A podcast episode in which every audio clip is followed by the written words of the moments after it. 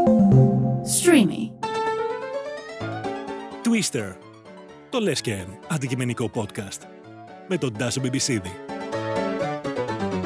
Είστε σε πολύ σωστό μέρος τώρα αυτή τη στιγμή, γιατί αυτό είναι άλλο ένα επεισόδιο του Twister, του πιο αντικειμενικού podcast, λένε εδώ πέρα. Ε, και αυτό θα φροντίσουμε να κάνουμε και σήμερα. Να συζητήσουμε τα πάντα ή και τίποτα, να καταλήξουμε κάπου ή και πουθενά, με αφορμή ένα αντικείμενο, με αφορμή όμως και έναν άνθρωπο που έχω απέναντί μου, με αλφα κεφαλαίο. Έτσι δεν λέει. Άνθρωπος με αλφα κεφαλαίο. Να σας πω ότι είναι ο μήνα του Χάρη. Δεν θα ακουστεί Δεν θα κάτι. βάλεις χειροκρότημα. Α, έτσι. Έχουμε μιλήσει ήδη δυόμιση περίπου ώρες, τα λέμε εδώ. Τι να κάνουμε, παρασυρθήκαμε και δεν τα γράφαμε κιόλας. Κρίμα. Καλώς ήρθες. Καλώς σε βρήκα. Τι γίνεται; Τάσο μου, αγαπημένο μου Τάσο. Αγαπημένα μου μείνω. Είναι μια στιγμή που θέλω να σε ευχαριστήσω καταρχά για την πρόσκληση. Μια σε στιγμή που ευχαριστώ ήθελα που ήρθες. πάρα πολύ να φτάσει, να συναντηθούμε επιτέλους κάπου σε ραδιόφωνο με τηλεόραση. Η τηλεόραση δεν μας έχει βγει ακόμα, αλλά να. Θα γίνονται όλα. Που είμαστε εδώ πίσω από το μικρόφωνο; Να σου πω, σου είπαν ότι πρέπει να μου φέρεις κάτι. Ναι, ναι, και σου το έφερα. Τι μου φέρε. ε, λίγο ελαφρώς. Ε, ενώ θα μπορούσε να πει κάποιος ότι σας ξεγέλασα. Αλλά όχι. Και θα... Γιατί δεν φαίνεται να κρατάει κάτι και υποτίθεται ότι εδώ ξεκινάνε όλα από το αντικείμενο που φέρνει ο καλεσμένος μας, ο φίλος μας. Λοιπόν, το αντικείμενο που σας έφερα το βγάζω αυτή τη στιγμή από το δάχτυλό μου. Παιδιά, και γδίνετε. Είναι, είναι το δαχτυλίδι που φοράω στο δίκτυ μου, του δεξί χεριού, και είναι αυτό το υπέροχο δαχτυλίδι, το οποίο μέσα γράφει. Α, το, γράφει το κάτι δίνω μέσα. ή το κάνω εγώ Όχι, την κα- αφήγηση. κάνουμε την παρουσίαση και μετά θα το επεξεργαστώ. Έγινε. Λοιπόν, μέσα γράφει το δαχτυλίδι αυτό Ιούνιος 2005. Όπο, πολλά τα ερωτηματικά. Ορίστε. Πολλά τα ερωτηματικά, γιατί αρχικά ε, μ, στο έχεις χαρίσει κάποιος, το έχεις φτιάξει εσύ; Μου το έχει φτιάξει και μου το έχει χαρίσει η γιαγιά μου. Ιούνιος 2005, δηλαδή πριν από 17 χρόνια. Ναι. Δεν θέλω να, έτσι, να στο χτυπήσω αυτό από Είναι πριν από 17 χρόνια. Για πες μου λοιπόν, έχει φαντάζομαι συναισθηματική αξία για σένα από τη στιγμή που στο έχει χαρίσει η γιαγιά. Ναι, ναι. Συναισθηματική και ιστορική θα έλεγα. ε, διότι φτιάχτηκε για να μου δοθεί την ημέρα των πτυχιακών μου εξετάσεων ε, όταν αποφυτούσα από το εθνικό στη μικρή επίδαυρο κάναμε μια παρουσίαση έτσι πάρα πολύ μεγάλη με όλους τους μαθητές εκείνης της χρονιάς που τελείωνε. Ήμασταν πολύ τυχεροί. Και μου το έδωσε μετά τις εξετάσεις μου σαν δώρο έτσι για την αποφύτισή μου. Και το έχω τρομερό φυλαχτό γούρι. Αισθάνομαι ότι έχει κλειδώσει την πορεία μου στο θέατρο αυτό το δαχτυλίδι. Αλήθεια. δεν το έχω βγάλει ποτέ για κανένα λόγο, για καμία σειρά, για καμία... ενώ ξέρεις γιατί στα ζητάνε αυτά, σου λένε, ξέρω Ναι. εγώ, βγάλε το, τα πράγματα που φοράς. Αλλά ευτυχώς έπεφτα πάντα να είσαι πάρα πολύ ευαίσθητη συνδυματολόγος. Αυτό είναι το δώρο από τη γιαγιά μου. Και μου λέει: Καταλαβαίνω, καταλαβαίνω, δεν θες να το βγάλει. Λέω: Όχι με τίποτα. Της λέω: Το θεωρώ πολύ μεγάλη γρουσουζιά αυτό το δαχτυλίδι να φύγει από το δάχτυλό μου να χαθεί οτιδήποτε. Έχω και άλλες ιστορίες με αυτό το δαχτυλίδι, γι' αυτό και έφερα αυτό. Όλες. Ε, φαντάζομαι όμως ότι θα ήταν πολύ σημαδιακό όλο αυτό και για τη γιαγιά. Δηλαδή, θα ήταν πολύ υποστηρικτική. Ε, ήταν ε, ο άνθρωπος τον οποίο είχες επικοινωνήσει από την αρχή όλο αυτό, ότι θέλω να ασχοληθώ με την τέχνη. Η γιαγιά μου. Ενώ και γιατί δι- ήταν τόσο ευαισθητοποιημένη με τον Ιούνιο του 2005. Κάτι θα υπάρχει εκεί. Ε, ήταν. Ε, η, η γιαγιά μου ήταν. Πώς να σου πω, ο πρώτος άνθρωπος μέσα από την οικογένεια που ήταν όλη η οικογένειά μου φιλότεχνη έτσι, και θεατρόφιλη και όλα αυτά. Αλλά η γιαγιά μου με έσαιρνε στα θέατρα από πολύ μικρό. Αλήθεια. Και με πήγε και στο Λονδίνο πρώτη φορά να δω musical. Είδαμε μαζί δηλαδή τους άθλους, το φάντασμα της όπερας και αυτά. Αυτά τα, με πήγε η γιαγιά μου να τα δω. Πες μου πρώτη ανάμνηση με τη γιαγιά να πηγαίνετε θέατρο. Εντάξει, πήγαμε στην Αλίκη. Ε, βέβαια. Τι είδατε; ε; Μελωδία της ευτυχία. Αχ, μείνω κι εγώ έχω πάει. ε, πρέπει να είμαστε τελευταίοι των Μονικανών, νομίζω. Τελευταία γενιά που είδε Αλίκη από κοντά. Ναι. ε, πολύ πιτσιρίκι. Το θυμάμαι ότι, ε, θυμάμαι ότι είχαμε κλείσει μια καθημερινή να πάμε. Θυμάμαι ότι είχε δώσει τύπη για να παραπάνω στο ταμείο για να μας βάλουν πρώτη σειρά που μας έβαλαν πρώτη σειρά. Ε, θυμάμαι όλη την προετοιμασία ότι είχα βγάλει τα ρούχα μου να τα διαλέξω για να πάμε να δούμε την Αλίκη. Μετά θυμάμαι που την είδαμε την Αλίκη. Μετά θυμάμαι Πώς τη σου γιαγιά μου. φάνηκε, ε; που έβλεπες, ήταν φαντάζομαι το παιδικό είδωλο, ξέρεις, που βλέπαμε όλοι, ειδικά αυτό που λες η γενιά μας στι ελληνικές ταινίες. Ναι. Στάρα, ας πούμε, δεν υπήρχε κάτι Και εγώ αντίστοιχο. παιδάκι, ενώ πολύ παιδάκι, και ε, έκανα το σταυρό μου βασικά. Γιατί ήταν σε μοναστήρι η μερίδα της ευτυχίας. και όταν χειροκρότηκε ο κόσμος, εγώ δεν χειροκρόταγα. Ε, Σταυροκοπιόμουν συνέχεια. Επειδή Δεν το έβλεπα- reference με την εικόνα ότι είναι. ναι, στην έβλεπα εκκλησία. το μοναστήρι, έβλεπα τη Βουγιουκλάκη. Είχα πάθει είναι και όλη ιερή κι το- αυτή. Ναι, με έναν τρόπο μέσα μου μάλλον ήταν. και άρεσε και έκανα το σταυρό μου. Αυτή είναι η πρώτη μου ανάμνηση με τη γιαγιά στο θέατρο. Ε, δεν είναι λίγο, ενώ με έχει πάει από Αλίκη μέχρι, σου λέω, West End. Και πότε κατάλαβες ότι αυτός ήταν και ο δρόμος ο δικός σου, το θέατρο; Απ' την α- πολύ νωρίς. Με το που με πήγανε δηλαδή προς τα εκεί και είδα λίγο, είπα όπα. Και η γιαγιά φαντάζομαι ότι το έχεις επικοινωνήσει και είπε: Ωραία, εδώ είμαστε. θα ναι, ναι, στηρίξω». γιατί είχε και η γιαγιά μου τρομερό, τρομερή αγάπη με το θέατρο και με αποθυμένο μάλλον δικό της λίγο να γίνει ηθοποιός η ίδια, που δεν Α, την ναι. άφησαν. Στο έχει πει αυτός, Ε, στο έχει μοιραστεί. Ναι, ναι, ναι, ναι. Ήταν από πιο αυστηρή οικογένεια Ναι. που δεν ήταν τότε της εποχής έτσι να αφήνουν τα κορίτσια να γίνονται ηθοποιοί. Ε, βέβαια. Ε, Θα ναι, πει η γειτονιά, συνυποδείχτα θα πει ο ήταν- κόσμος. Ακριβώς αυτό. Ναι, ναι. Και να αλλάξει το όνομά σου και όλα αυτά. και έμεινε με το μαράζι, το οποίο το βγάλε όλο σε μένα. Προφανώς, όχι εντάξει. Αλλά με το που δεν μου έβγαλε τίποτα, αλλά με το που είδε τα πρώτα σημάδια από μένα ότι λίγο τραγουδάω. Επίσης τραγουδάει συγκλονιστικά η γιαγιά μου. Ε, ότι λίγο τραγουδάω, ότι με πήγαν στο θέατρο και είχα τσιμπήσει και άρχισα να ζητάω να πηγαίνω πιο πολύ. Με πήρε κατευθείαν από το χέρι και μου λέει: Έλα εδώ, εσύ. Θα, θα πηγαίνουμε θέατρο μια φορά τη βδομάδα. Όπερ και γένετο, με πήγαινε Μμμ. θέατρο μια φορά την εβδομάδα σταθερά ε, από το δημοτικό μέχρι που πήγα τρίτη γυμνασίου και άρχισα να πηγαίνω μόνος μου στο θέατρο πια ή με φίλους μου και παρέες που έκανα στο σχολείο. Αλλά η γιαγιά μου δηλαδή, μ, ξέρεις, ε, και με τους γονείς μου πήγαινα πολύ συχνά, απλά επειδή οι γονείς μου δούλευαν λίγο πιο σταθερά με τη γιαγιά. Θα κάνω μια παρένθεση εδώ, μιας και μιλάμε για παραστάσεις, για θέατρο και για όλα αυτά που έχεις δει. Έχεις σκεφτεί ποτέ πόσες παραστάσεις μπορεί να έχω δει στη ζωή μου, ρε παιδί μου; Δεν το έχω δει, δεν το έχω σκεφτεί, ε, δεν το έχω σκεφτεί καθόλου, γιατί είναι, σου λέω, είναι μία φορά τη βδομάδα από τότε και τα καλοκαίρια πάλι, ενώ πήγαιναν οι γονείς μου στην Εργολίτε, στην Επίδαυρο και σε όλα αυτά, ενώ με πηγαίναν στα φεστιβάλ. Έχω δει και πάρα πολλά πράγματα που δεν τα καταλάβαινα μικρός επίσης. Έχω δει πάρα πολύ κουλτουριάρικο θέατρο που δεν το καταλάβαινα. Απαραίτητη προπόθεση και αυτή για να Ναι. μυθεί στο χώρο. Γιατί η γιαγιά μου, ενώ με πήγαινε η γιαγιά μου στις πιο ας πούμε αυτές τις παραστάσεις που θεωρούνται εμπορικές Να καταλάβει και το παιδί τι θα δει. Ήθελε να σε βάλει και στον άλλο κόσμο. και ήταν και πιο της μουσικής και του χορού και αυτού του Το Allegro. κόσμου, του Αλέγκρο, ναι. οι γονείς μου από την άλλη ήταν άνθρωποι άλλο επίπεδο ας πούμε, και διανόησης και φιλότεχνη και μας πήγαιναν σε παραστάσεις που ήταν πολύ πιο ψαγμένες του Βογιατζή, του Μαυρίκιου και πράγματα που όταν είσαι στο δημοτικό και στο γυμνάσιο δεν μπορείς και απόλυτα να καταλάβεις τι βλέπεις. Ναι. Έχω δει Πέρσες δηλαδή ε, και ηλέκτρες σύννεφο και καραμπέτ και τα πάντα. Ε, ναι, Γιατί σε ρωτάω όμως που θέλω να καταλήξω ότι πια έχοντας όλη αυτή την εμπειρία και είσαι πια και ηθοποιός και σκηνοθέτης, ναι. έχεις κάνει τόσο και τόσα. Καταλαβαίνεις μπαίνοντας, ας πούμε, σε μια παράσταση στο πρώτο λεπτό τι πρόκειται να ακολουθήσει; Πολλές φορές καταλαβαίνω και από τη φωτογράφηση. Άσε, πες ότι προσφεράμε για το Όχι, κομμάτι εντάξει. της εικόνας, ρε παιδί μου. Δηλαδή αυτό που λες ότι σβήνουν τα φώτα, ανοίγει η αυλαία και λες: Πω, πω, δεν θα μ' αρέσει. Δεν πηγαίνω έτσι στο θέατρο ποτέ. Αν είναι να πάω με αυτόν τον τρόπο, δεν πηγαίνω. Το ακυρώνω εννοώ. Ναι. Δεν φτάνω ποτέ κάθομαι σπίτι. Αν, είναι, αν πηγαίνω με διάθεση τίποτα, δεν θα μου αρέσει αυτό που βλέπω. Ε, εγώ πηγαίνω στο θέατρο και όταν μπαίνω μέσα, είμαι από τους ανθρώπους που θέλω να μου συμβεί αυτό που μου συνέβαινε από παλιά. Ναι. Δηλαδή θέλω, περιμένω να με μαγέψεις. Ναι. Και είμαι έτοιμος να μαγευτώ. Μη με ξενερώσεις. Πότε το έπαθες τελευταία φορά αυτό; να ξενερώσω, ε. Κάτσε τώρα γιατί με. Ή πότε μαγεύτηκες, πες.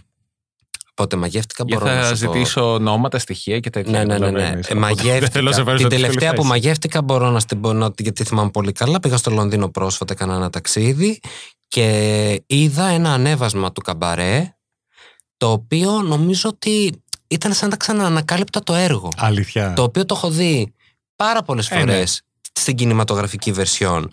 Πάρα πολλά ανεβάσματα στην Ελλάδα.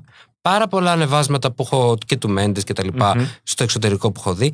Ε, και, και λίγο και το έχουμε βαρεθεί και το καμπαρέ. Όσοι και ξέρουμε και από musical και ασχολούμαστε και πιο πολύ, είναι ένα πολύ κλασικό. Ναι. Το βλέπεις σε κομμάτια που το κάνουν στη σχολή, το έχεις πει, το έχεις ξαναπεί, το έχεις ακούσει, το έχεις δει.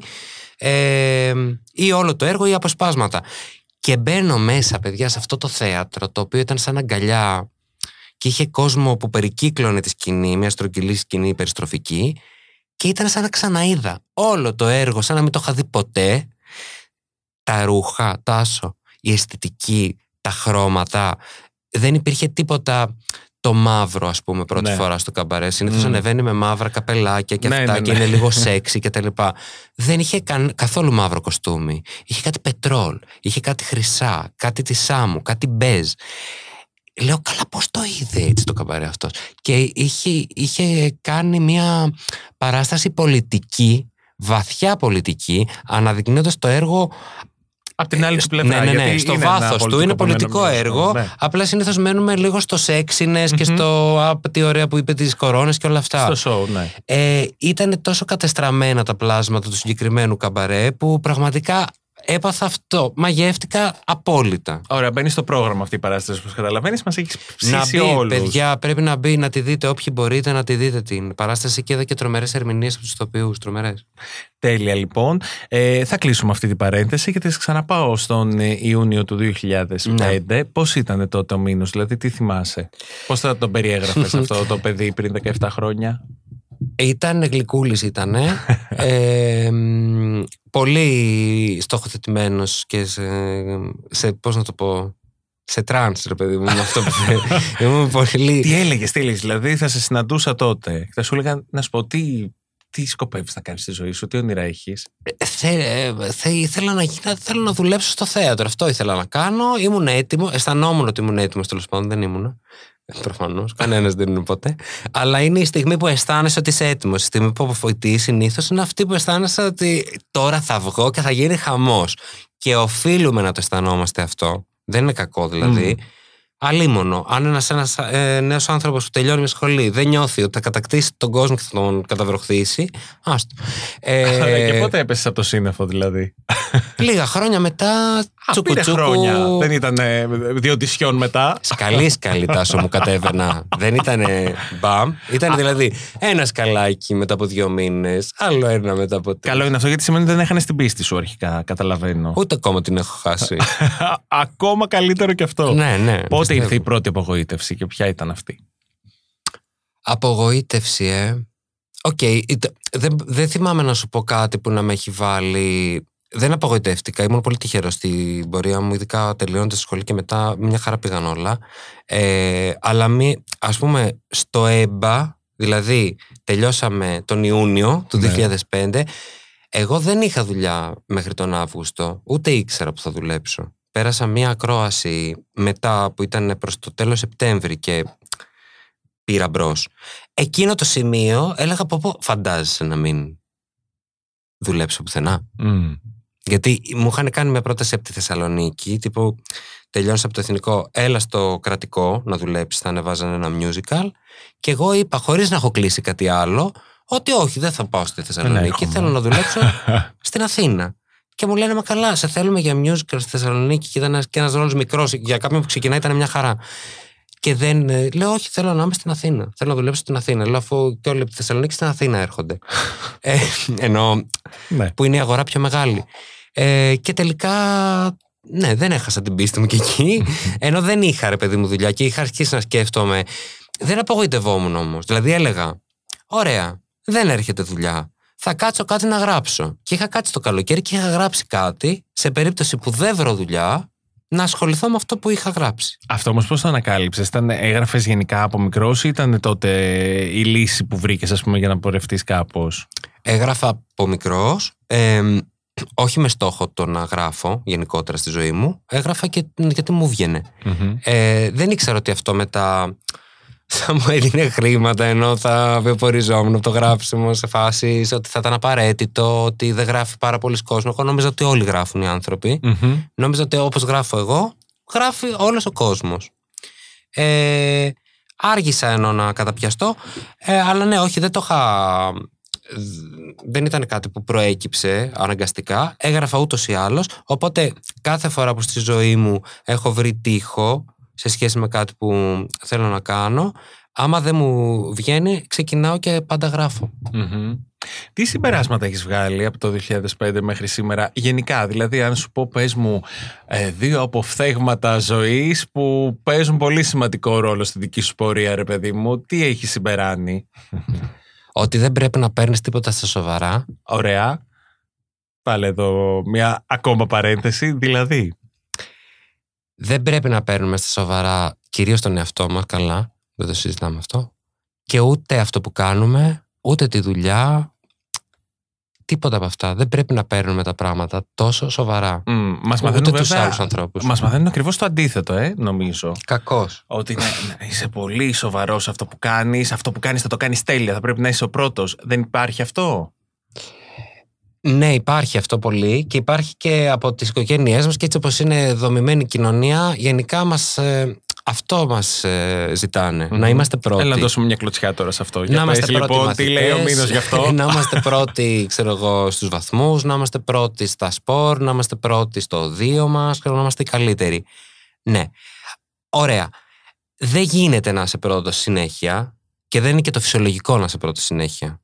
Ε, σημασία έχει να απολαμβάνεις τη διαδρομ, τις διαδρομές που κάνεις, να απολαμβάνεις τους ανθρώπους που συναντάς στις διαδρομές αυτές και η πρωτιά όταν έρθει, αν έρθει Ναι. και έχεις πάει με απόλαυση να την πάρεις είναι μ, ε, στην ιωστή η δυναμική της στο τέλος δεν μετράει κανένας θέση. Πόσο καλά έχουμε περάσει, νομίζω, μετράμε. Ναι. Να σου πω όμως, Αυτό. υπάρχει συνταγή για την πρωτιά; Και να υπάρχει, εγώ δεν την ξέρω σίγουρα. δηλαδή, δεν, είναι. δεν νομίζω ότι α, το mindset του να είμαι πρώτος, σίγουρα του πρωταθλητή, ας πούμε, αυτό που λέμε, είναι πολύ ωραίο mindset και ενώ και, εμένα- και εγώ το θαυμάζω όπου το συναντώ, δεν μου φαίνεται εμένα όμως απόλυτα υγιές ή δεν μου πάει. Να μην το κρίνω, δεν μου πάει. Δεν το θέλω, μου φαίνεται μανιακό, θέλω να περνάω καλά. Αυτή είναι η προτεραιότητά μου, όχι να είμαι πρώτος. Όταν άρχισες όμως να κάνεις επιτυχία, μετά δεν σε πιάνει αυτό που λες Θέλω κι άλλο. Θέλω να το διατηρήσω. Θέλω να το συντηρήσω. Θέλω κάτι μεγαλύτερο τώρα από αυτό. Θα σου απαντήσω με το δεύτερο πράγμα που έχω μάθει και είναι έτσι σαν απόφθηγμα από αυτή την πορεία που έχω κάνει μέχρι Ναι. τώρα. Το δεύτερο που με έχει σώσει είναι το να ξεχνάς. Μμμ. Να ξεχνάς σίγουρα τα πράγματα που έχεις πετύχει. Δηλαδή, αυτά που, ε, που πετυχαίνουμε είναι τα πρώτα που πρέπει να ε, ε, παίρνουν πόδι από μέσα μας. Και φυσικά και, και αυτά που έχουμε αποτύχει. Και αυτά πρέπει να παίρνουν πόδι. Πρέπει να κάνεις ε, κάδο απορριμμάτων και άδειασμα κάδου. Μμ. Στις επιτυχίες πιο πολύ. Αν εσύ αισθαν, αισθάνεσαι ότι σταματάς σε κάτι που έκανες καλά κάποια στιγμή στη ζωή σου και κάνεις focus εκεί και προχωράς με βάση ότι κάποια στιγμή πέτυχες κάτι, δεν προχωράς. Ζεις αναμνηστικ- με την ανάμνηση μιας επιτυχίας ενός παρελθοντικού εαυτού σου και δεν δίνεις και το περιθώριο στον εαυτό σου να ζήσει το παρόν και να εξελιχθεί κι άλλο. Μμμ. Οπότε πρέπει να τις ξεχνάμε τις όποιες επιτυχίες. Όχι, δεν με αγχώνει καθόλου λοιπόν, για να σου απαντήσω. Ούτε το να έχω πετύχει κάτι, ούτε το να έχω αποτύχει κάτι με αγχώνει. Δεν με αγχώνει τίποτα, γιατί ο στόχος μου είναι να περνάω καλά και να μ, όσο μπορώ να εξελίσσομαι και να είμαι συντονισμένος με τα πράγματα που θέλω να κάνω την κάθε στιγμή. Μμμ. Αυτή είναι η, η μεγαλύτερη αλήθεια που μας αξίζει να τη ζούμε. Δηλαδή μας αξίζει να κάνουμε τα πράγματα που θέλουμε στο κάθε εδώ και τώρα. Μμμ. Και να επιτρέπουμε στον εαυτό μας ότι άμα δεν θέλω να πίνω άλλο νερό από εδώ και πέρα και θέλω να πίνω μόνο πορτοκαλάδες, να δίνεις το δικαίωμα στον εαυτό σου να αφήσει το νερό και να σου λέει Μα πόσο σου πήγαινε το νερό και στο νερό όταν το πίνεις ξέρεις τι ωραίο σου φάνηκε. Ε, τώρα θέλω να πιω πορτοκαλάδα. Όσο και καλ, να μου πηγαίνει το νερό, άμα θέλω πορτοκαλάδα, πορτοκαλάδα. Και αυτό, παιδιά, κάτι το παντού αναγωγή, έτσι. δηλαδή και στα οικομενικά και στα προσωπικά και στους φίλους και στις παρέες και στον επαγγελματικό προσανατολισμό και στην περιοχή που μένεις. Μα είχαμε μάθει ότι μένεις καλυθέα και η καλυθέα σου... α- Παιδιά, δεν θέλω την μπουκτού τώρα. και πάω την μπουκτού έτσι απλά. ναι, νομίζω ότι αυτό είναι κάτι Συμφωνώ. το οποίο άμα το κάνεις δώρο στον εαυτό σου, ξέρεις τι μεγάλο βάρος σου φεύγει. Περίμενε όμως εσύ αυτό τώρα, για να έχεις φτάσει σε αυτή τη φιλοσοφία ζωής, καταλαβαίνω ότι το έχεις αναλύσει πολύ το πράγμα, που σημαίνει ότι θα έχεις συναντήσει διάφορες περιπτώσεις στη ζωή σου. Περιπτωσάρες. Περιπτωσάρες. Κάτι σε οδήγησε σε όλο αυτό. Δηλαδή, συνήθως πάντα ένα γεγονός μας κάνει λίγο να σκάπτουμε περισσότερο μέσα μας και να ψάχνουμε τι μας συμβαίνει και πώς μπορούμε να αντιμετωπίσουμε κάποια πράγματα. Μμ, μμ, μμ. Λέγε. τι σου είχε Θες- συμβεί; θες το τσάι τώρα. ε, θα σου πω. Καταρχάς, η επιτυχία που μου συνέβη άλλαξε πάρα πολύ τον τρόπο που βλέπω τα πράγματα και το τι θεωρώ πετυχ- επιτυχία Μμμ. στη ζωή. Γιατί και εγώ θεωρούσα επιτυχία ότι είναι να κάνεις επιτυχία. Ενώ να σε αναγνωρίσουν στον δρόμο, να σου πούνε τι καλός που είσαι, να σε ξέρουν, ξέρω εγώ, πολλοί άνθρωποι, να με πούνε καλό ηθοποιό. Αυτά τα γνωστά, ρε παιδί μου. Ότι α, ε, ε, ψηλά νούμερα Ναι. και όλα αυτά. Ε, Και εγώ νόμιζα ότι άμα συμβεί κάτι τέτοιο στη ζωή μου, θα μου λυθούν και όλα μου τα προβλήματα τα μέσα μου και ότι όλα θα είναι τέλεια. Πια. Ωραία. Ήρθε όλο αυτό με το κάτω παρτάλι. Ήρθε. Δεν Δεν, λύθηκαν. λύθηκε τίποτα. Στο καλό. Όχι μόνο δεν λύθηκε, δημιουργήθηκε και ένα τρομερό κενό μεταξύ σειρμού και αποβάθρας. Μμμ. Στον οποίο σειρμό ήμουν εγώ πάνω, κατάλαβες γιατί πήγαινα σε αυτό το πράγμα κτλ. Αλλά απ' την άλλη δεν ένιωθα καμία πληρότητα, ούτε ότι είχε λυθεί κάτι. Μετά δυσκολευόμουν να βρω δουλειά, ενώ πιο πολύ από πριν. Γιατί πριν μπορούσα να διαχειριστώ παντού και είχα μια ελευθερία, γιατί κανένας δεν με ήξερε και δεν Ναι. έδινε και καμία σημασία για το που θα δουλέψω εγώ και που θα είμαι. Ενώ και πού τώρα θα ήσουν είμαι. αυτός, ας πούμε, το κάτω παρτάλι, Ναι. ο Μήνος που πια τον ξέρουμε όλοι. Ήμουν αυτός από την τηλεοπτική επιτυχία που αυτό αλλάζει την εικόνα σου και στην αγορά και στον κόσμο. Μμμ. Και η αγορά δηλαδή. Πράγματα που θα μπορούσαν να μου πρότειναν πέρσι και πρόπερσι ε, δεν μου τα πρότειναν. Και, στο, και ο κόσμος περίμενε ότι άμα θα έρθει να με δει κάπου πρέπει να κάνω κάτι. Να περίμενε γελάσουμε να δει επίσης, κάτι. φαντάζομαι, υπήρχε και αυτό, ε. Να γελάσουμε. Αν θα είναι μεγάλος ο ρόλος μου ή μικρότερος.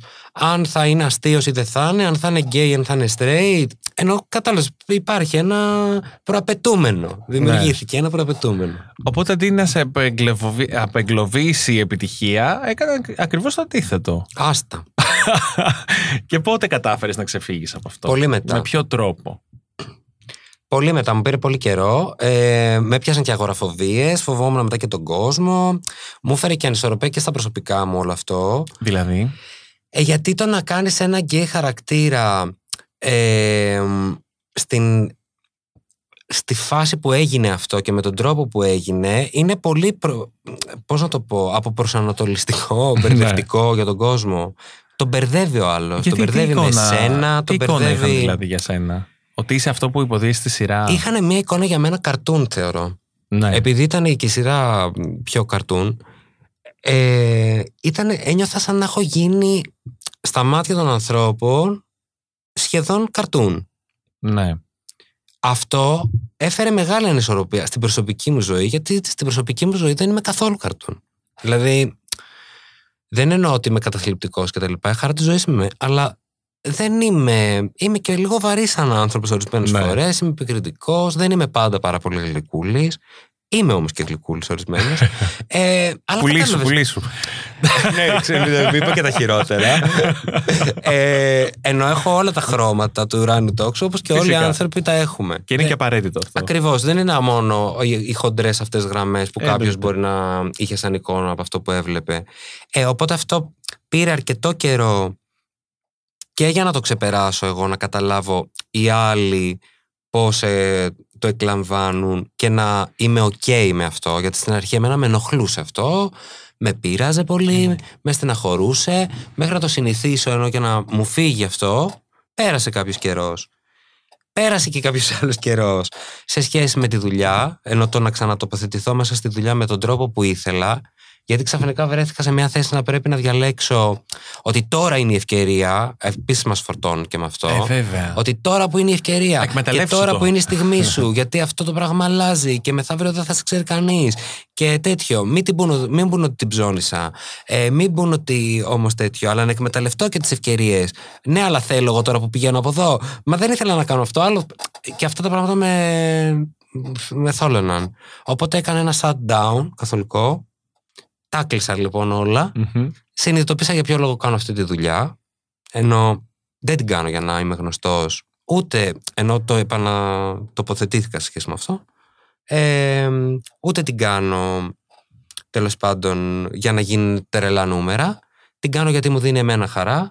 Τη χαρά μπορώ να τη βρω είτε την κάνω σε ένα σύλλογο τοπικό στη γειτονιά μου, είτε την κάνω επαγγελματικά ενώ στο θέατρο στην Αθήνα, είτε μπορώ να την κάνω και σε ένα νησί μεθαύριο. Αλλά αυτό αγαπώ. Τις τέχνες, το γράψιμο, το θέατρο και μπορώ να το κάνω παντού. Και όταν μου ήρθε αυτή έτσι, η ιδέα, ξεμπλόκαρα γενικώς. Ναι. Λέω, ωραία, OK. Okay. Και άρχισε να λειτουργήσει, φαντάζομαι, και πολύ καλύτερα. Ναι. Να σου πω, πώς ξεφεύγεις από αυτό; Πες ότι και εσύ το συνειδητοποιείς και λες ότι μπορώ να το κάνω και σε ένα νησί, μπορώ να το κάνω και σε ένα σύλλογο της γειτονιάς. Mm. Πώς ξεφεύγεις όμως από αυτό που το έχουμε όλοι, το ακούμε από παιδιά, το τι θα πει ο κόσμος, το ότι θα πούνε ρε παιδί μου, Αχ, τον καημένο απέτυχε. Το έκανα αυτό. Το έκανα. Γιατί τη δουλειά για την οικογένεια την έκανα και τις θείες και τους θείους. Την έκανα για όλους. Έφτασα το μηχάνημα σε μια τηλεοπτική επιτυχία με 40% να πάρουν οι θείες τηλέφωνο, να ευχαριστηθεί και η γιαγιά μου και η μαμά μου και ο μπαμπά μου και αυτά και να πούνε Α, το παιδί το καμαρώσαμε, το είδαμε στην TV τελείωσε αυτό. Κάποια στιγμή άρχισες και δουλεύεις για σένα. Γιατί ξέρω και ότι και όλοι μας, όχι όλοι, όλοι, αλλά οι περισσότεροι κουβαλάμε ένα, ειδικά οι καλλιτέχνε και οι ηθοποιοί, γιατί πρέπει να αποδείξουμε στα σόγια μας όλοι Βέβαια, ότι, ότι, δεν είμαστε τρελοί που είπαμε ότι θέλουμε να γίνουμε ηθοποιοί. Είχα δίκιο που επέμενα. Γιατί σου λένε ότι και που θα πεθάνεις στην ψάθα και που δεν θα έχεις λεφτά και που θα πας σε να περιμένουν και υπάρχουν 15.000 άνθρωποι. Γιατί να γίνεις εσύ. Οπότε αυτό ασυνείδητα δουλεύει για τους περισσότερους ηθοποιούς δουλεύει. Όλοι θέλουμε να αποδείξουμε που ασχολούμαστε με το, με το θέαμα πράγματα στις οικογένειές μας.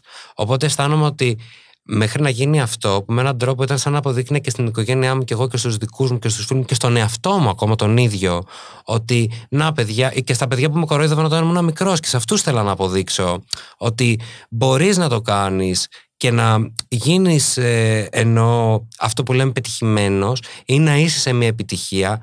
Εμένα επίσης μου άρεσε που ήμουν σε μια επιτυχία με γκέι ρόλο. Ήταν σημαντικό για μένα το ότι αναγνωρίστηκα με ένα χαρτί που παλιά μου το χρέωναν σαν ελαττωμα που ήταν η θηλυπρέπεια και η πιο θηλυκή μου πλευρά. Και ουσιαστικά εντός πολλών εισαγωγικών το λέω αυτό, αλλά εμπορεύτηκα αυτό ακριβώς που λέγανε ότι είναι το μεγαλύτερό μου ελάττωμα και έγινα γνωστός για αυτό. Ή με αυτό, να το πω πιο σωστά. Ε, και ο κόσμος με αγάπησε έτσι. Ενώ η γειτονιά που λέμε. Ναι, ναι, ναι. Οπότε έφυγε, ε, νομίζω ότι έκανα με, με διορθωτική εμπειρία και σε σχέση με αυτό διπλή. Μία για την οικογένεια, ναι. μία για το σχολείο, μία για τη θηλυπρέπεια. Και έκλεισε αυτό το κομμάτι και αυτό δεν το ξανά άνοιξα ποτέ. Ναι. Ενώ το τι θα πει και αν με πούν αποτυχημένο ή πετυχημένο, εμένα με ένοιαζε για μένα και για την οικογένειά μου. Πέρασε αυτό το στάδιο. Μεγάλη υπόθεση. Ναι. Τελείωσε και δεν επιστρέφω στο τι θα ξαναπεί ο κόσμος γιατί με νοιάζει πια το να είμαι να δουλεύω για μενα όχι για να αποδείξω σε κανέναν ούτε αν είμαι καλός ηθοποιός ούτε αν είμαι εννοώ πετυχημένος ή αποτυχημένος. Ναι. Επιτυχία είναι να ακολουθείς την καρδιά σου. Πολύ σωστό. Α το κρατήσουμε και αυτό στις σημειώσεις του κινητού που κρατάνε περισσότερο. Κράτα, είναι, κράτα. Είναι, είναι και αυτό ε, πραγματικά μια φράση που αξίζει να έχουμε πάντα στο μυαλό μας. Το γεγονός ότι ήταν ένας γκέι ρόλος, αυτό που λες. Ε, είχε επικίνδυνα στοιχεία; Δεν τα ήξερα τη στιγμή. δεν ήξερα που απευθύνομαι. Γιατί το γυρίζαμε και εγώ για κάποιο περίεργο λόγο. Ενώ καταλάβαινα ότι ήταν μια πολύ ωραία στιγμή ε, ένιωθα κιόλας ότι θα βγει κάπου στην Νέα, κάπου αλλού. Α, ότι θα είναι σε μια άλλη χώρα θα το δουν οι άνθρωποι στην Ουγγάντα. Δεν ξέρω. Δεν μας ξέρουν. Δεν καταλάβαινα, δεν το έβαζα στο μυαλό μου γιατί θα με άγχωνε κιόλας ότι αυτό κάποια στιγμή θα προβληθεί στην Ελλάδα, στην Αθήνα, εκεί που ζω. Ναι. Οπότε λειτουργούσα χωρίς αυτό. Με αποτέλεσμα να μην το έχω στο μυαλό μου το ότι από όσο επικίνδυνο είναι ο γκέι ρόλος κτλ. Τίποτα από αυτά δεν σκεφτόμουν στην αρχή. Σκεφτόμουν να, να είμαι καλός και αγχωνόμουν γι' αυτό και δεν ήμουν και, και τόσος στην αρχή. Ε, Τέλος πάντων. Αυστηρός. Μετά που βγήκε και το κατάλαβα, κατάλαβα ότι ναι, μάλλον υπήρχε επικίνδυνοτητα γιατί την κρίνιαξαν αρκετοί. Ποιοι κρίνια, τι άκουσες δηλαδή τότε; Την καρικατούρα αδερφή και αυτά που λέγανε. Τα διάφορα. Περίμενε όμως, Ρεσί. Ήταν, όπως είπες και πριν, ήταν λίγο καρτουνίστικη όλη η προσέγγιση. Οπότε είχε στοιχεία που ήταν λίγο πιο. Ναι, όπως όλη. ελληνική ταινία, ας πούμε, θέλω να σου πω. Πώς το βλέπαμε ναι. λίγο παλιά, ήταν λίγο πιο ε, τραβηγμένο. Όχι. Ναι, αλλά δεν ήταν μια κοινωνική σειρά όπως είναι το Euphoria, ας πούμε, ή όπως είναι άλλες σειρές που βλέπουμε, που είναι πιο του ρεαλισμού. Ναι. Ήταν του σουρεαλισμού όλο το concept. ναι.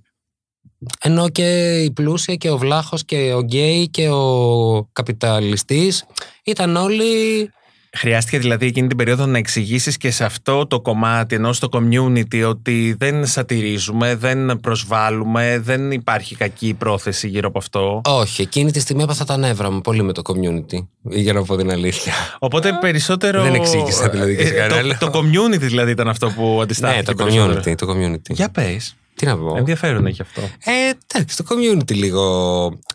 Και δικαιωματικά καταλαβαίνω τι εννοούν. Αλλά πρέπει να καταλάβουν και μένα στο σύνολο της πορείας μου, το, που το community την έχει παρακολουθήσει, εκ όσων γνωρίζω, ότι έχω κάνει μια πορεία με, ε, με queer χαρακτήρες, gay χαρακτήρες, trans χαρακτήρες, όχι trans drag χαρακτήρες τέλος πάντων.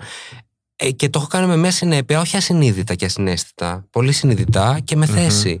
Και έχω ενώ υπάρξεις σε αυτές τις δουλειές γιατί και έχω δώσει μέσα από τους χαρακτήρες που έχω κάνει αισθάνομαι ορατότητα στο community. Δ- δεν κατάλαβες δεν την έγραφα εγώ τη δουλειά αυτή φυσικά ενώ ε, δεν ήταν δική μου, δικό μου δημιούργημα και δεν έχει και σημασία και ε, ε, πώς να σου πω είναι πολλοί άνθρωποι και πολλοί συνεργάτες που αποφασίζουν για ένα τελικό αποτέλεσμα από αυτό που θα δεις στο χαρτί ενώ μέχρι αυτό που οπτικοποιείται περνάει από έναν άνθρωπο που φτιάχνει τα ρούχα γι' αυτό από κάποιον που φτιάχνει την εικόνα του από κάποιον που διαλέγει το πόσο έτσι θα είναι και πόσο αλλιώς. Έτσι, είναι, είναι, πα- είναι δουλειά πολλών ανθρώπων την οποία καλούμε εγώ να την διεκπαιρεώσω με όσο πιο καλό τρόπο μπορώ. Και με τα μέσα που έχω και με τα πράγματα που ξέρω. Και παίρνω την ευθύνη για αυτό που έκανα απόλυτα γιατί εμένα μου άρεσε κιόλας στην τελική ε, απλά θα ήθελα το community να είναι λίγο πιο cool και να συνυπολογίζει και τα υπόλοιπα συ- συστατικά της δουλειάς της συγκεκριμένης όπως επίσης και την πορεία τη δική μου μέσα σε, όλο, μο- μέσα σε όλα αυτά τα χρόνια. Δεν ξαφνικά λες «Α, γιατί πήγε αυτός και έκανε αυτό» ή ξέρω εγώ πώς το κάνει έτσι. Ναι. Εντάξει. Ναι, εντάξει, πάντα βλέπουμε και τη πες μεγάλη ότι εικόνα. ήταν και αποτυχία. Σο- Λέω εγώ, δεν το πιστευω Μμμ. καθόλου, αλλά πες ότι ήταν μια αποτυχημένη μου στιγμή, κακή, μια κακή μου στιγμή.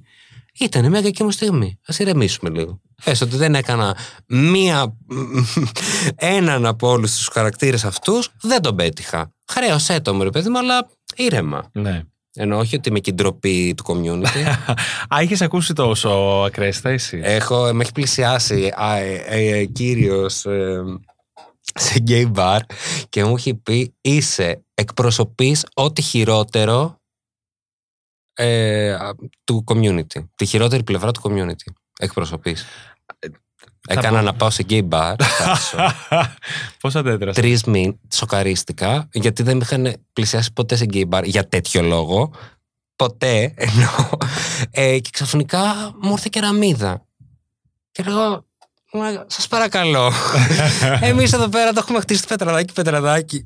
και ξαφνικά, ε, τι έγινε; Δεν Στην ξέρω, πραγματικότητα, σοκαρίστηκα. βέβαια, η αντίδραση του κυρίου είναι στην πραγματικότητα ομοφοβική.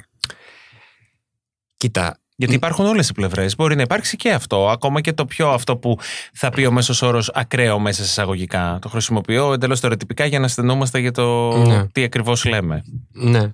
Ε, μ, εγώ απογοητεύτηκα λίγο εκείνη, εκείνη την περίοδο. Τώρα τα πράγματα είναι λίγο καλύτερα. Ναι. Υπάρχει όμως ομοφοβία στην LGBTQ. Εσωτερικευμένη ομοφοβία υπάρχει σίγουρα. Ναι. Σίγουρα δεν Σε όλη αρέσουν την οι κοινότητα. άνθρωποι που είναι πιο θηλυπρεπείς και στο λέει ε, ένας άνθρωπος που έχει υπάρξει πιο θηλυπρεπής και μπορεί να ξαναυπάρξει κιόλας. ανάλογα την παρέα. Αλλά ε, εννοώ όπως και, και στη ζωή, έτσι και, στο, και στη μυθοπλασία, άμα δεις έναν ε, χαρακτήρα που είναι πιο κοντά στη θηλυκή του πλευρά, γιατί ήταν πιο κοντά στη θηλυκή του πλευρά ο συγκεκριμένος, λέει Α, κάτι καρικατούρα και πώς είναι έτσι και δεν είναι έτσι γκέι. Γιατί δεν είναι έτσι, είναι, είναι και έτσι. Είναι και αυτό, ναι. Είναι γιατί και, όχι; έτσι. Είναι και σοφαροί κύριοι κάποιοι με τις γραβάτες τους και με πάρα πολύ μπάσα φωνή και τέλεια ας πούμε και μάτσο και υπάρχουν και, α, και γκέι που δεν είναι έτσι και υπάρχουν και γκέι που είναι πιο εναλλακτικοί και είναι με ράστα και υπάρχουν και γκέι που είναι πολύχρωμοι και φοράνε φτερά και δεν καταλαβαίνω εννοώ Μμμ. γιατί θα έπρεπε να, είναι, να εκπροσωπηθεί με ένα συγκεκριμένο τρόπο. Καταλαβαίνω το κατάλοιπο από τα παλιά της ελληνικής ταινίας κτλ. Δεν πιστεύω ότι έγινε με αυτόν τον τρόπο όμως στη σειρά της συγκεκριμένη.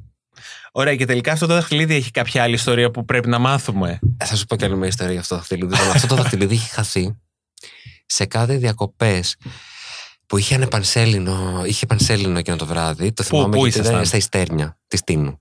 Μεγάλη παρέα, πέντε άτομα, έξι φίλοι, όλοι μαζί. Έχουμε μείνει ο ένας πάνω στον άλλο σχεδόν Ναι. στρωματσάδες, Ναι, ιστορίες ναι. τέτοιες. Ε, είχα ένα πολύ μικρό σπίτι τότε στα Ιστέρνια που νοικιάζαμε. Okay. Και μ, κατεβαίνουμε λοιπόν στην παραλία με το φως της Πανσελίνου για μπάνιο. Ωραία. Ε, βγάζουμε τα ρούχα μας και τα λοιπά. Κολυμπάμε, τέλεια ελευθερία, λίγο the beach, Ναι, φάση ναι, με ναι. Leonardo DiCaprio και όλο αυτό το ζούμε όλο. Μέχρι που συνειδητοποιώ ότι το, το δαχτυλίδι δεν βρίσκεται στο δάχτυλό μου. Και είναι όχι pitch black, αλλά είναι το φως της Πανσελίνου Ναι, ναι, ναι. εννοώ μόνο. Και μια παραλία άδεια που είμαστε μόνοι μας, ε, αλλά δεν μπορείς να ψάξεις. Βγάζουμε τους φακούς από τα κινητά, γίνεται, μιλάμε τρελή αναστάτωση. Δεν βρίσκεται το δαχτυλίδι πουθενά όλο το βράδυ. Εγώ πολύ πικραμένος και επειδή ήταν νομίζω ακριβώς την επόμενη χρονιά και έλεγα πω, πω κάτι θα μου συμβεί επαγγελματικά πάρα πολύ άσχημα, δεν θα γίνει ηθοποιό τελικά. Γιατί το είχα. είναι εκεί τοποθετημένο το Ναι. δαχτυλίδι μέσα μου. Στο ότι, ας πούμε, σημαίνει άμα το χάσεις, Ναι. ότι πρέπει να αλλάξεις ρότα στη ζωή. ε, και λέω πω, πω, θα πρέπει να αλλάξω επάγγελμα τώρα, τι θα γίνει, το γούρι της γιαγιάς μου. Ε, παίρνω τη γιαγιά μου την επόμενη μέρα το πρωί, κοιμάμαι ξυπνάω, ενώ γίνονται όλα αυτά. Δένουμε κόμπους, βάζουν κάτι άλλο τη διάθεση τους να φτιάξουν φανουρόπιτες. φανταστικό. Παίρνω εγώ τη γιαγιά μου, τη ανακοινώνω ότι το δαχτυλίδι γιαγιάκα έχει χαθεί δυστυχώς και τα λοιπά. Μου λέει η γιαγιά μου, με στεναχωριέσαι, δεν πειράζει και τα λοιπά. Και αφού τα, κανον... τα κανονίζω, λέω εντάξει, έχει χαθεί, το είπα και στη γιαγιά, έχει τελειώσει το θέμα αυτό. Πάμε κάτω στην παραλία που πια είναι πρωί και έχει γεμίσει μεσημέρι ε, με κόσμο να κάνουμε μπάνιο. Στην ίδια, ας πούμε, που ήμασταν το προηγούμενο βράδυ μόνοι μας. Κάνουμε και ένα ψάξιμο. Λέω, ας ψάξουμε και λίγο και καλά, μπας και. Πρέ- Ψάχνουμε, ψάχνουμε, ρωτάμε μία κυρία, μία άλλη κυρία, μήπως έχετε δει ένα ψήλο στα άχυρα τώρα μες στην άμμο, τι να βρεις. Ε, και είναι μια τελευταία τη, που είμαστε από πάνω της, ε, της λέω μήπως ε, βρήκατε έτσι κάπου εδώ ένα δαχτυλίδι μου κάνει όχι όχι αγόρι μου δεν βρήκαμε α τι είναι αυτό εκεί που γυαλίζει μου λέει κάτω παιδιά και κάνω ένα έτσι κάτω στην άμμο και σηκώνω το δαχτυλίδι Άρα λοιπόν, αν πιστέψουμε στη μοίρα, στο πεπρωμένο, αυτή είναι η μοίρα σου. Μην το ψάχνεις. αυτή είναι ναι. Ιούνιος 2005 ήσουν πιστός σε όλα αυτά που σκεφτόσουν τότε όταν το βλέπεις από τη θέση που είσαι σήμερα; Στα όνειρά σου, στη σκέψη σου, στα θέλω σου; Ε, έκανα κάποιες παρακάμψεις ε, και ξαναπήρα το δρόμο το σωστό νομίζω. Δεν μπορώ να σου πω ότι το... Στα επαγγελματικά ή στα προσωπικά; Στα... Γιατί με ρώταγες από το δύο; Γενικά. ε, για τα επαγγελματικά σου απάντησα. Γιατί καταλαβαίνω ότι αυτή, αυτός ο μήνας για σένα ήταν ε, η, η, η περίοδος ε, που ήταν η αφετηρία σου για τα πάντα. Για μια Ναι. ζωή που ξετυλιγόταν ξαφνικά μπροστά σου, που θα ήταν σίγουρα ε, πολύ ευίωνη, εφόσον είχες κάνει μια πολύ καλή αρχή στο Εθνικό Θέατρο. Αλλά φαντάζομαι ότι θα σκεφτόσουν και όλο το υπόλοιπο κομμάτι. Τους έρωτες, τους φίλους. Μμ. ε, α, ξέρω καταπίνει. Ε, ε, θα σου πω, γιατί δεν είχα στο μυαλό μου η αλήθεια είναι εκείνη την εποχή τουλάχιστον καθόλου ε, το, την προσωπική μου ζωή η οποία κατάλαβα όταν είσαι και στην ηλικία αυτή γιατί εγώ τέλειωσα στη σχολή στα 23 έτσι Ναι. Ωραία. Όταν είσαι 23 η προσωπική ζωή πάει από μόνο της ενώ τρένο με έναν τρόπο ενώ συμβαίνουν πράγματα Ναι. ή νομίζεις ότι συμβαίνουν πράγματα ίσως συμβαίνουν ή τα κατασκευάζεις αλλά όλο και με κάτι ασχολείσαι αλλά δεν είναι το θέμα σου στα 23 τον κομμενικό να πεις ότι α και θα ήθελα και να είμαι και με κάποιον και να είναι έτσι ξέρω και έτσι υπάρχουν διάφορα θεματάκια και λες α είναι θεματάκια καταλαβαίνεις λίγο Ναι. με την ελαφρότητα αλλά και το ρομαντισμό της ηλικίας αυτής. Ε, στη, σε αυτά που πίστευα ακόμα πιστεύω. Έχω κάνει κάποιες παρακάμψεις να μην είμαι τόσο συνεπής με τον εαυτό μου σε όλη την πορεία αυτή ε, ή κάποιες φορές να πώς να σου πω να, να απογοητεύτηκα λίγο πιο έντονα ναι. αλλά επέστρεψα σε αυτά που ξεκίνησα Μμμ. Εκεί δηλαδή είμαι και πάλι. Ναι. Ε, κλεισέ τώρα ερώτηση, αλλά 17 χρόνια μετά, τι συμβουλή θα έδινε σήμερα στον α, 23χρονο τότε αυτός; Θέλω να σου πω ότι φέτος το καλοκαίρι, να σου το πω και αυτό, γιατί δεν είναι τυχαίο ότι και το δαχτυλίδι και όλο αυτό. Ε, ε, το 2002 το Ναι. καλοκαίρι είναι η πρώτη παράσταση επαγγελματική που έπαιξα και ήταν το Grease. Το Chris, ναι. Που ήμουν στο δεύτερο έτος της σχολή. Κλείνω 20 χρόνια δηλαδή ηθοποιός.